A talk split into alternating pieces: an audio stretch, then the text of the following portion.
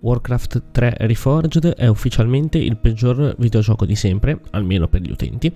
Phil Spencer di Microsoft preferisce un miglior frame rate alla grafica. Pokémon diventa un franchise sempre più avido e molto altro. Buonasera a tutti, io sono Andrea di nerdglitch.com. Oggi è il 2 febbraio 2020 e queste sono le news della settimana dal mondo videoludico. Ok, Warcraft 3 è stato votato dagli utenti di Metacritic come il peggior videogioco di sempre, con uno user score medio di 0,5 su 10. È un caso evidente di review bombing da parte dei, dei videogiocatori nei confronti del titolo, ma Blizzard comunque ce n'ha messo di suo per finire in questa situazione.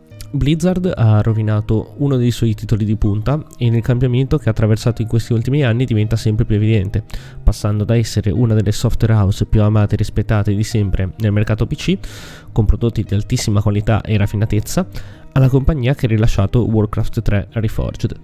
Ma perché è stato odiato così tanto questo prodotto? Eh, innanzitutto partiamo da, dalla genesi del titolo ossia War, uh, Warcraft 3 Reforged eh, venne annunciato al BlizzCon 2018 sull'onda del successo di StarCraft Remastered.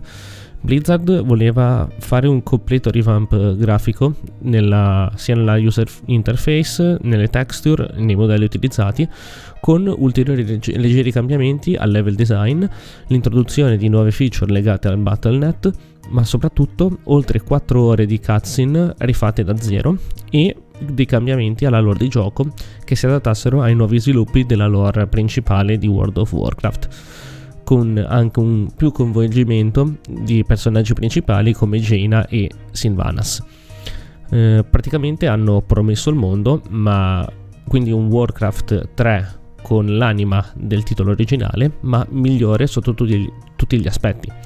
Alla BlizzCon 2018 hanno fatto pure vedere una cutscene nuova che era l'introduzione del gioco e, e hanno aperto i pre-order. 30 euro per la versione base e 40 euro quella premium piena di skin e cosmetici. Questo gioco invece rappresenta l'antitesi di tutto ciò che rappresentava Blizzard. Primo strike. In un'intervista a Polygon alla BlizzCon 2019 quindi tre mesi prima dell'uscita del gioco eh, Briden Becker che è il produttore esecutivo e vicepresidente della Blizzard, ha annunciato che non ci sarebbero stati cambiamenti alla lore, alla, lore originale. Praticamente sarebbe stato solo un rinnovamento grafico con integrazioni con il Battle.net. Il secondo strike è solo pubblicità ingannevole, infatti le cutscene sono solo upscalate da 1080p da 240p, ma non rifatte. E sempre alla BlizzCon 2018 era stata presentata, come ho detto prima, la cutscene iniziale completamente rifatta con una telecamera e uno stile cinematografico molto dinamico, mentre nel prodotto finale c'è solo vis- una visuale stile RTS con una voce di sottofondo e un box con i sottotitoli. Terzo strike sono le performance terribili e le feature mancanti al lancio, che sono il cross region play, le campagne custom, i clan, il profilo dei giocatori, una classifica per il competitivo con statistiche e ranking matchmaking, il sistema di chat, l'UI e i menu nuovi e le partite custom. Inoltre, eh, l'EULA, ossia l'End User License Agreement, è cambiato e tutto ciò che viene creato nell'editor di gioco diventa automaticamente di proprietà di Blizzard e a quanto pare gli brucia ancora per eh, la fine che ha fatto Dota, che era una che è nato da una mod di Warcraft 3 e poi è stato acquistato da Valve eh, che ci ha fatto i milioni sopra. E se qualcuno dopo tutto questo volesse un rimborso, in quel caso non c'è un, un sistema automatizzato come quello di Steam, per esempio, eh, soprattutto nel caso di un prodotto comunque così scadente, ma si dovrebbe aprire un uh, ticket al customer support di Blizzard e sperare che la richiesta venga accettata. E si- sicuramente un sistema di rimborso così poco user friendly è solo che utile a Blizzard, anche perché scoraggia gli utenti a chiederne uno, portando ultimamente un beneficio economico alla compagnia.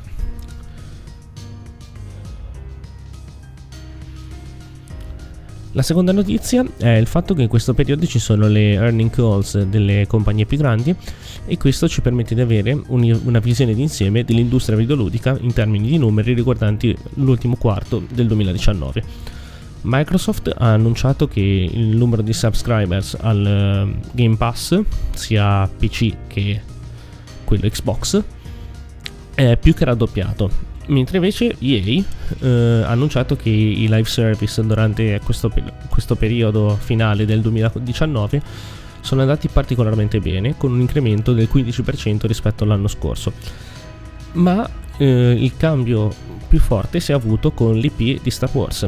Infatti, eh, questo IP eh, ha reso particolarmente bene infatti Battlefront 2 eh, si è comportato meglio delle previsioni fatte durante il terzo quarto del 2019 grazie soprattutto agli ultimi aggiornamenti eh, fatti in vista del, del, film del nono film di Star Wars.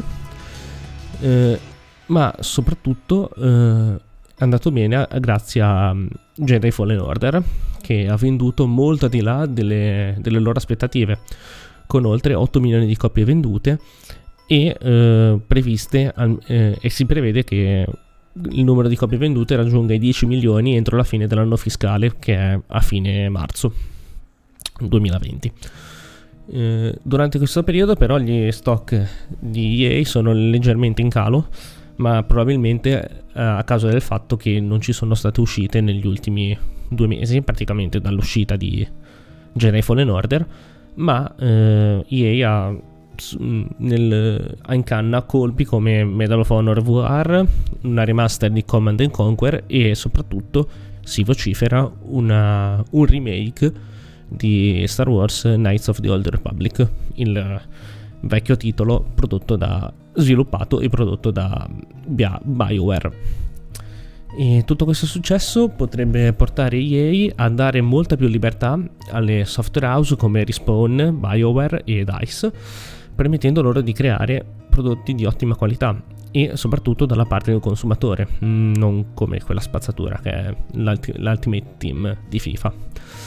In effetti, qualche settimana fa era uscita la notizia eh, sul Los Angeles Times che Vince Zampella, il CEO di Respawn Entertainment, che è la casa che ha prodotto eh, Jedi Fallen Order, aveva sempre più potere all'interno di EA, soprattutto grazie al successo prima di Apex Legend e anche adesso soprattutto per il successo di Jedi Fallen Order e si spera che questa scalata al potere all'interno delle gerarchie di EA possa solo che proseguire. Infine, Nintendo ha annunciato che oltre il 30% dei possessori di Switch ha acquistato Pokémon Spada o Scudo portando le vendite dei, dei titoli a più di 16 milioni di copie. Ma purtroppo con Nintendo e Pokémon non è finita qui purtroppo.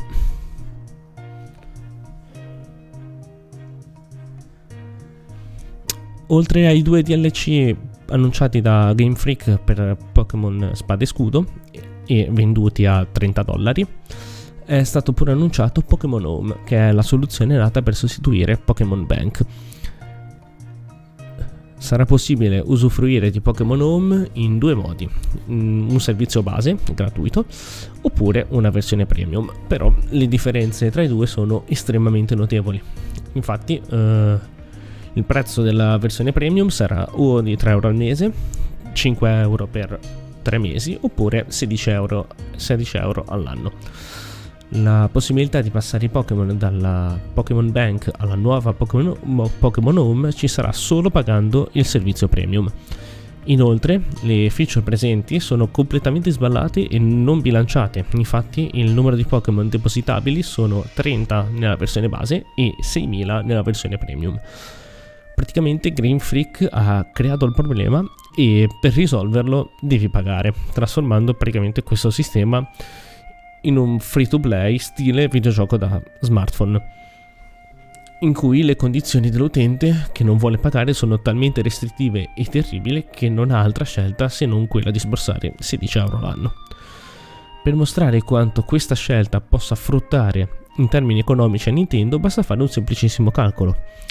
Eh, è stato tramite del data mining è stato scoperto che un file PKM, in cui sono contenute tutte le caratteristiche di un Pokémon, occupa solamente 344 byte di memoria. Quindi archiviarne 6000 occuperebbe solamente 2.064 megabyte. Quindi moltiplicando questo numero per circa 10 milioni di utenti, che sono quelli più o meno che ci si aspetta per, per un sistema del genere, si arriverebbe a circa 20 terabyte di memoria, occupati da tutti i Pokémon di tutti gli utenti. Il mantenimento di, di, una tale quantità di dati in un server è stato stimato in serie di circa 30.000 euro l'anno. Quindi il profitto possibile sarebbe veramente clamoroso. Praticamente sarebbe guadagnare 160 milioni di euro l'anno facendo veramente il minimo sindacale. Pokémon sta diventando un franchise sempre più avido, infatti eh, solo per avere un'esperienza quasi completa del prodotto bisognerà spendere tra gioco base comunque 60 euro, DLC 90 euro, il Pokémon Home 16 euro all'anno e l'online di Nintendo che costa 20 euro. E in totale quindi si arriva a 126 euro per avere un'esperienza abbastanza completa e, si dovrebbe però raddoppiare se una persona volesse effettivamente catturarli tutti come nello spirito della, della serie. Ma sicuramente tutto questo ai fan agguerriti di Pokémon andrà sicuramente bene.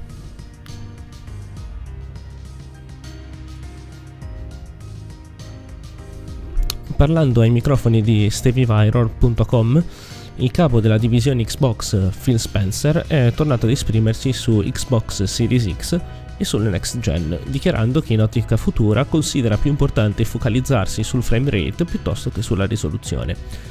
Guardando alla next gen, in particolare a Xbox Series X, Phil Spencer ha dichiarato che in ottica futura non ci, non ci, limiteremo a mostrare solo qualche pixel in più sullo schermo, ma riporremo sempre più attenzione sul frame rate e sulle sensazioni trasmesse al giocatore, privilegiando maggiormente la fluidità dell'esperienza di gioco. Andando avanti nell'intervista, il capo della divisione Xbox ha fatto una riflessione sul rapporto tra frame rate e grafica Infatti lui dice che credo che con Xbox One X si siano raggiunti degli standard grafici notevoli. I giochi di oggi sono bellissimi da vedere, ma vorrei che fossero sempre altrettanto piacevoli e soddisfacenti in termini di fluidità. Tutto ciò è molto positivo, comunque è una, è una missione sul fatto che i frame al secondo sono fondamentali nell'usufruzione di un prodotto videoludico. I frame al secondo si sentono solo quando stai videogiocando e non comunque nei trailer e negli screenshot pubblicitari e per questo durante tutta questa generazione e anche quelle precedenti c'è stata una fortissima priorità mm, della grafica nei confronti del frame rate. Eh, prendo per esempio tutte le esclusive PS4 praticamente, parlando di Bloodborne, Horizon Zero Dawn, Uncharted 4, God of War, che però era già leggermente diverso perché comunque aveva una modalità performance che aumentava la frame rate, non arrivava sicuramente a 60 frame, eh, frame al secondo fissi, però sicuramente migliorava la, la fluidità di gioco. E Death Stranding che è uscito da poco e comunque sono tutti videogiochi bloccati a 30 frame i 30 frame cinematografici ecco ma adesso con la potenza di calcolo comunque delle nuove console si potrà avere una resa grafica comunque di altissimo livello, ma con un frame rate molto più fluido e che potrà portare una giocabilità molto migliore della prossima generazione e comunque se a dirlo è uno dei pilastri del gaming mondiale, un motivo ci sarà.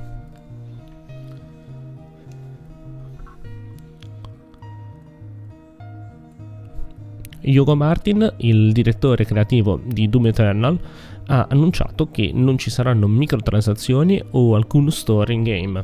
E infatti in, un, in, un'intervista ha detto che inoltre in Doom Eternal sarà, cioè Doom Eternal sarà un gioco completo e non un free to play o un mobile game e le skin e i cosmetici acquistabili in gioco si potranno acquistare solo tramite esperienza e non andranno a modificare o migliorare armi, abilità o alterare il progresso di gioco durante la campagna.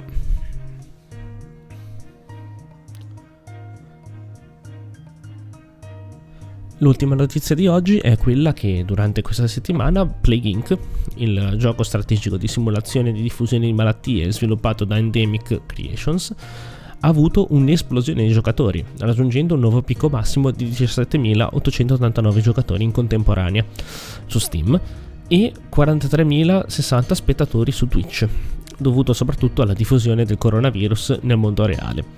Gli stessi sviluppatori, in un post nel loro sito ufficiale, hanno dato la causa di questo aumento enorme alla situazione attuale, soprattutto in Cina, e alla volontà delle persone di scoprire ed imparare qualcosa di più sulla diffusione delle malattie e capire la complessità delle epidemie virali. Oltre al successo su Steam, pure l'app mobile è diventata l'app più scaricata in Cina. E questo è tutto per le news della settimana ci rivediamo settimana prossima. Buona settimana.